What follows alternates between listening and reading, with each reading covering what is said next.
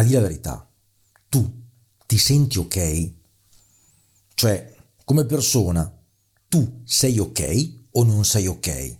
Eh, perché questo fa una grande differenza, eh? Facciamo partire la sigla e poi ti spiego.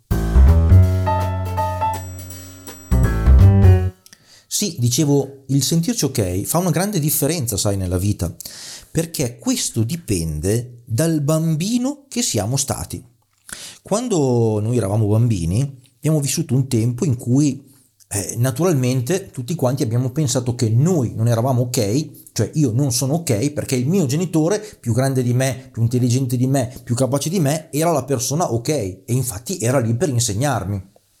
In tutto questo periodo, eh, che cosa fa ogni bambino? Ascolta il genitore, ascolta il genitore e registra in una parte della sua mente tutte queste comunicazioni. Quindi registra i valori del genitore, le modalità in cui si spende. Non so, sono i tempi in cui il genitore ti racconta che saltava i fossi alla lunga, quindi anche qualcosa di improbabile in questa leadership che lui metteva in campo. Il genitore del bambino spiega tantissime cose, cosa è giusto e cosa è sbagliato e il bambino sente che il genitore ripete, ripete, ripete questi concetti e questi concetti vanno a formare una parte del suo io, vanno a formare diciamo una parte di sé che è la parte che Bern chiama il contenitore genitore. Ora, il fatto che tu ti senta ok o non ti senta ok dipende in qualche modo dal fatto che quando eri piccolo hai avuto un momento in cui hai confermato questa scelta. Cioè il genitore prima ti dava delle carezze, poi ti diceva bravo, e di la verità tutti quanti vogliamo sentirci ancora dire bravi dagli altri, vogliamo avere quindi abbiamo questo bisogno di carezze che diventa qualcosa di costitutivo dell'essere umano. Tutti vogliamo essere apprezzati per quello che diciamo o facciamo e le carezze degli altri quindi confermano nel fatto che le transazioni con gli altri, i momenti in cui parliamo con gli altri possono confermare che apprezzano le nostre idee, il nostro contributo e quindi riceviamo una carezza oppure ci, ci, ci possono opporre. Allora proviamo a prendere ora le quattro posizioni esistenziali commentandole brevemente. La prima dice io non sono ok, tu sei ok ed è la prima che viene assunta da ogni bambino che vede che appunto lui non è ancora capace, non è ancora formato, è ancora goffo, mentre il genitore è ok. Poi c'è la seconda posizione che è io non sono ok, tu non sei ok. Questa posizione viene assunta da quei bambini in cui a un certo punto, capendo che non riescono a essere ok, vogliono abbassare tutti gli altri, tutto il mondo a un livello di non ok. E quindi è il bambino che continuamente si oppone, il bambino positivo, il bambino che pianta i piedi, il bambino che fa casino. Poi abbiamo una terza posizione che è io sono ok, tu non sei ok. Questa è la posizione più utilizzata da tutta la leadership corrente. Tutti i grandi imprenditori, tutti quelli che sono capi e manager utilizzano questa posizione. Questa posizione non è che in generale non sia ok di suo, perché quando una persona comunque si sente ok e riesce a dare direttive, eh, costruisce il mondo e porta avanti delle idee e fa in modo che queste idee diventino operative. Il problema di questa leadership è che fonda, si fonda su qualcosa di vecchio e porta avanti e costruisce leader con una mentalità vecchia, cioè che è quella che io ti dico come si fa, forza facciamolo, d'accordo? Io ti si fa così, pronti prendi via. Questo tipo di leadership non mira davvero a sviluppare le capacità dell'altra persona, che invece vuole sentirsi apprezzata, che invece vuole delle carezze psicologiche, vuole capire che anche lei è brava. La persona per spingere, per arrivare, per dare un contributo, prima deve arrivare alla sua posizione esistenziale, io sono ok, perché se io mi metto addosso a un io non sono ok e comincio a dire tu dovresti fare questo, tu dovresti essere questo, tu dovresti comportarti così. Questa persona che già non si sente ok attiverà il bambino in sé. Questa modalità normativa che io sto mettendo in calcolo del mio genitore normativo non aiuterà mai quella persona ad arrivare in un posto nuovo, a vedere cose nuove o a fare un salto evolutivo. Quella persona o si incazza o gira i tacchi e fa quello che vuole. D'accordo? Quindi se vogliamo davvero persuadere le persone, se vogliamo davvero arrivare, l'ideale è quello di giungere a questo nuovo tipo di leadership dove io sono ok, ma ritrovo anche che tu sei ok. Ecco che allora succede qualcosa di magico, perché le persone che pensano io sono ok, tu sei ok, sono persone che hanno una buona autostima, ma che anche si relazionano alla pari con gli altri. Quindi l'altro ha diritto di dire ciò che pensa, quanto me. Quindi io ho diritto di dire ciò che penso, posizione cognitiva. Io ho diritto ad esprimere ciò che provo, posizione emotiva, e siccome anche tu sei ok, allora ti chiedo, cioè faccio domande, come vedi la vita, come pensi che sia questa cosa. Chiedo il tuo parere e mi metto in ascolto attivo. Quindi questa è una posizione di leadership totalmente nuova, totalmente diversa da quelle che stanno andando, ma è l'unica posizione che è feconda, è l'unica posizione che riesce a creare un seme che da solo poi diventa pianta. Abbiamo bisogno di questi nuovi leader che pensano io sono ok, tu sei ok, per creare un nuovo mondo, ragazzi, altrimenti rimaniamo al palo, rimaniamo ancora con il vecchio mondo con chi dice io sono ok e pensa di essere solo ok solo lui, d'accordo? E quindi non siamo mai alla loro altezza, non siamo mai alle loro aspettative, non facciamo mai le cose come vorremmo farle. Queste persone qua, dopo che ci hanno investito con le loro idee, a un certo punto ci viene voglia di evitarle se queste idee se la prendono con noi, d'accordo? Mentre invece il leader cerca sempre di intravedere la luce nell'oscurità dell'altro.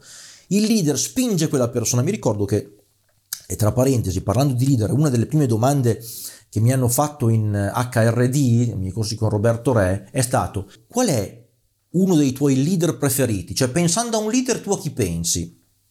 Io ho risposto Gesù Cristo. Mi fa d'accordo, molto bene, Gesù Cristo. Ma quindi tu ti comporti come suggerisce Gesù perché lui ti ordina di farlo o perché sei obbligato a farlo o perché ti dice che quella è l'unica via di farlo? Oppure perché ti senti ispirato da Gesù Cristo? Eh no, ho detto perché mi sento ispirato. Quindi questa è una grande chiave. Il leader ispira gli altri con le sue idee, con le sue modalità. Il leader attiva le modalità giuste e buone degli altri. Il leader è un ispiratore prima di tutto. Non è un, una persona normativa che cerca di imporre le proprie idee sugli altri. D'accordo? Questo è importante da capire. Bene, veniamo adesso ad una piccola analisi degli stati dell'io, anche se non è il mio mestiere, tanto per farvi capire come funziona questa cosa, perché quando l'ho capita questa modalità mi ha aiutato tantissimo nelle relazioni personali. Quando sono di fronte a una relazione che non funziona come vorrei, quando in una relazione ci sono delle pecche, non sto ottenendo da qualcuno quello che voglio, e la, il problema lo fa proprio lo stato dell'io nel quale io permango durante questa relazione, durante questa transizione, transazione tra, una, tra le persone. Ecco, vediamo come funziona.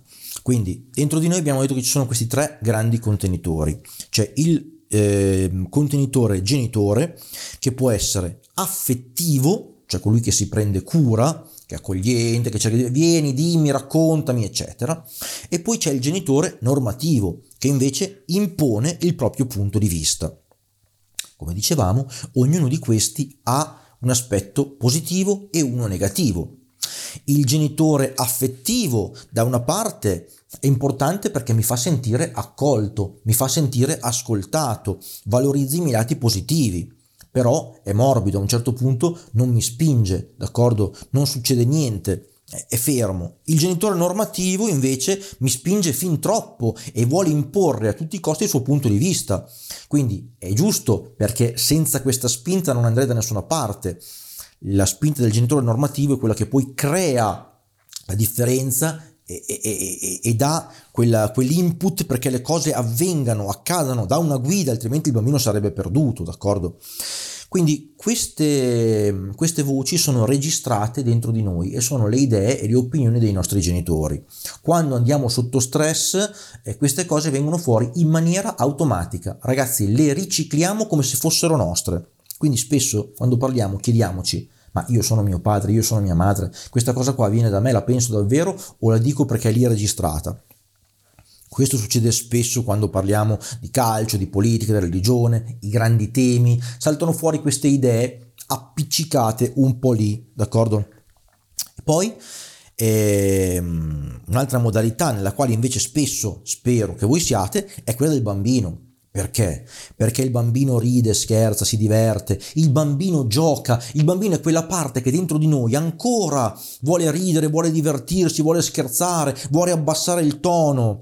Esistono bambini diversi come quelli che possiamo essere stati, ad esempio esistono bambini che si sentono liberi di giocare, di scherzare, di ridere, esistono bambini che eh, hanno, sono comportati come un bambino adattativo, cioè eh, loro hanno detto si fa così, loro dicevano sì, va bene, e si adattavano, mandavano giù, quindi facevano tutto quello che gli si diceva, almeno all'apparenza, perché poi girando i tacchi facevano quello che volevano.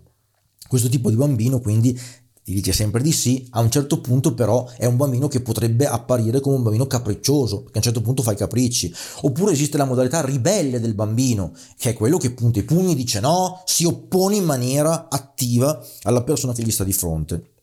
Allora, secondo voi, se io devo eh, aiutare una persona a capire un concetto, devo spiegargli una cosa e faccio partire subito la mia modalità genitore normativo e comincio a dirgli sì, perché tu dovresti fare così, tu dovresti essere così, se facessi così arriveresti lì. Dall'altra parte, che modalità si innesta in questa transazione? L'altro, che modalità di sé mette in gioco? Certo, quello del bambino capriccioso che subito dice ah sì e invece io faccio come cacchio voglio. Hai capito? Dentro di noi, anche se per educazione non lo diciamo e non lo facciamo, si attiva questa modalità. Ora, siccome la modalità del bambino mm, è una modalità poco matura, è una modalità poco matura, perché è una modalità del gioco, dello scherzo, del divertimento, è una modalità in cui non ci si prende grande responsabilità di quello che succede, il bambino scappa, fugge non ti vuole più vedere. Cioè non ha voglia di stare con te, di passare tempo con te e di star lì ad ascoltare le tue panzane, d'accordo? Quindi lo scopo che otteniamo in questa transazione è quello di allontanarci dalla persona che ci fa sentire in difetto. Quindi noi magari avevamo buone intenzioni, che era quella di aiutare una persona ad evolvere, ma quella persona fugge o ci ritiene non degno di dare i nostri consigli. Allo stesso modo, quando eh, noi eh, litighiamo da genitore a genitore, noi diciamo la nostra idea e l'altro risponde con la sua idea. Quindi questo spesso eh, accade quando parliamo di politica con gli altri, quando parliamo di politica con una persona che non la pensa come noi, si confrontano due me- modalità genitore. Si dovrebbe fare così, no, si dovrebbe fare così, quelli sono degli ignoranti, quelli sono dei brutti fari brutti, eh, eccetera, eccetera. E si arriva alle parolacce. Quindi si scende anche lì subito sulla modalità ignorante, sulla modalità bambino, sulla modalità meno nobile, cioè del bambino che non ha un'idea sua, ricicla l'idea di un altro e poi a costo di difenderla direbbe qualsiasi cosa, anche una bugia. Qual è allora la modalità principe che ci aiuta e ci salva in ogni eh, transazione che abbiamo? È la modalità adulto. La modalità adulto, il contenitore adulto, è una modalità fredda, è la modalità di colui che legge i dati che gli si parano davanti è una modalità assolutamente non emotiva, quindi non è quella che dobbiamo tenere nel corso di tutta la nostra vita, altrimenti saremmo dei robot che analizzano e basta, d'accordo? Eh, io anzi vi consiglio di rimanere, di permanere più che possiate nella modalità bambino, ridendo, scherzando, divertendovi, perché la vita così è davvero vissuta bene. Ma in una transazione, cioè quando mi confronto con un altro, la cosa più importante è quella di fare domande e di ascoltare, perché se penso che l'altro è ok, mi viene voglia di capire il suo punto di vista, mi viene voglia di capire le sue domande. Quando avrò ascoltato quello che lui ha da dire, a mia volta potrò suggerire nuove idee, nuovi pensieri e l'altro sarà aperto alle mie idee se io lo avrò ascoltato, d'accordo? Quindi la nuova modalità di leadership prevede che non siamo tutti uguali, non siamo tutti uguali. Se una persona parte da un io non sono ok, non potrò aiutarlo con un genitore normativo, in nessun modo. Dovrò prima farlo sentire capace, dovrò prima apprezzare qualcosa che lui sta facendo in quel momento, per aiutarlo ad evolvere, per fare in modo che lui si fidi di me. Quindi l'invito che voglio farvi per diventare nuovi leader, persone mature, è quello di cercare di entrare il più possibile in modalità adulta e chiedersi che cosa ha voluto davvero dirmi questa persona qua. Gli faccio delle domande per capire, sono aperto, curioso, voglio capire come la pensa, voglio capire perché mi ha detto questa cosa qua, sono sinceramente interessato a quello che lui ha da dire. Ecco che allora, quando si innesca la modalità adulto che chiama quindi la modalità adulto dell'altra, le eh, interrompiamo lo schema del litigio genitore-bambino o genitore-genitore e cominciamo davvero a comunicare di ciò che è importante. Se ci sono dei rapporti eh, che finora mm, non mi hanno soddisfatto perché in questi rapporti sono stato troppo rigido, posso chiedermi, ma forse ho usato una modalità genitore troppo? Forse non sono riuscito a mettere in gioco eh, la mia parte attiva che ha ascoltato, forse ho messo poco in gioco la modalità adulta, perché guardate che la modalità adulta non è automatica. Quando ci facciamo trascinare dalle emozioni, spesso franiamo sulla modalità bambino e lì sappiamo che, come dice il detto, quando si dialoga eh, con una persona ignorante, quello ha già vinto. Cioè quando arriviamo al, eh, allo scherzare su tutto in maniera indiscriminata, al prendere in giro o al eh, ribadire che sono pronto a dire una menzogna perché tanto non me ne frega niente, quella è una modalità bambino ignorante che non ci può portare da nessuna parte. Se vogliamo davvero cambiare le cose, devo essere attento a non proiettare la mia mappa del mondo sugli altri, non devo proiettare le mie aspettative sugli altri, ma devo invece analizzare i dati, fare domande e con le domande aiutare gli altri. Le domande, ragazzi, muovono il mondo. Tant'è vero che la coaching, il coaching è fatto sulle domande. Il coaching non dirà mai si fa così. Il coaching ti dirà cosa la pensi, come la vedi, cosa puoi fare. Una serie di domande molto importanti ti guiderà cosa è importante per te, d'accordo? Quindi il coaching guida attraverso le domande. Bene, io credo di avervi detto molte cose, non vorrei rendere questo podcast più lungo di quello che è, vi invito ad essere nuovi leader perché abbiamo bisogno di costruire una nuova umanità, un'umanità che si rispetta, che si ascolta, che è motivata e che vuole davvero costruire relazioni positive con gli altri. Ciao, a presto.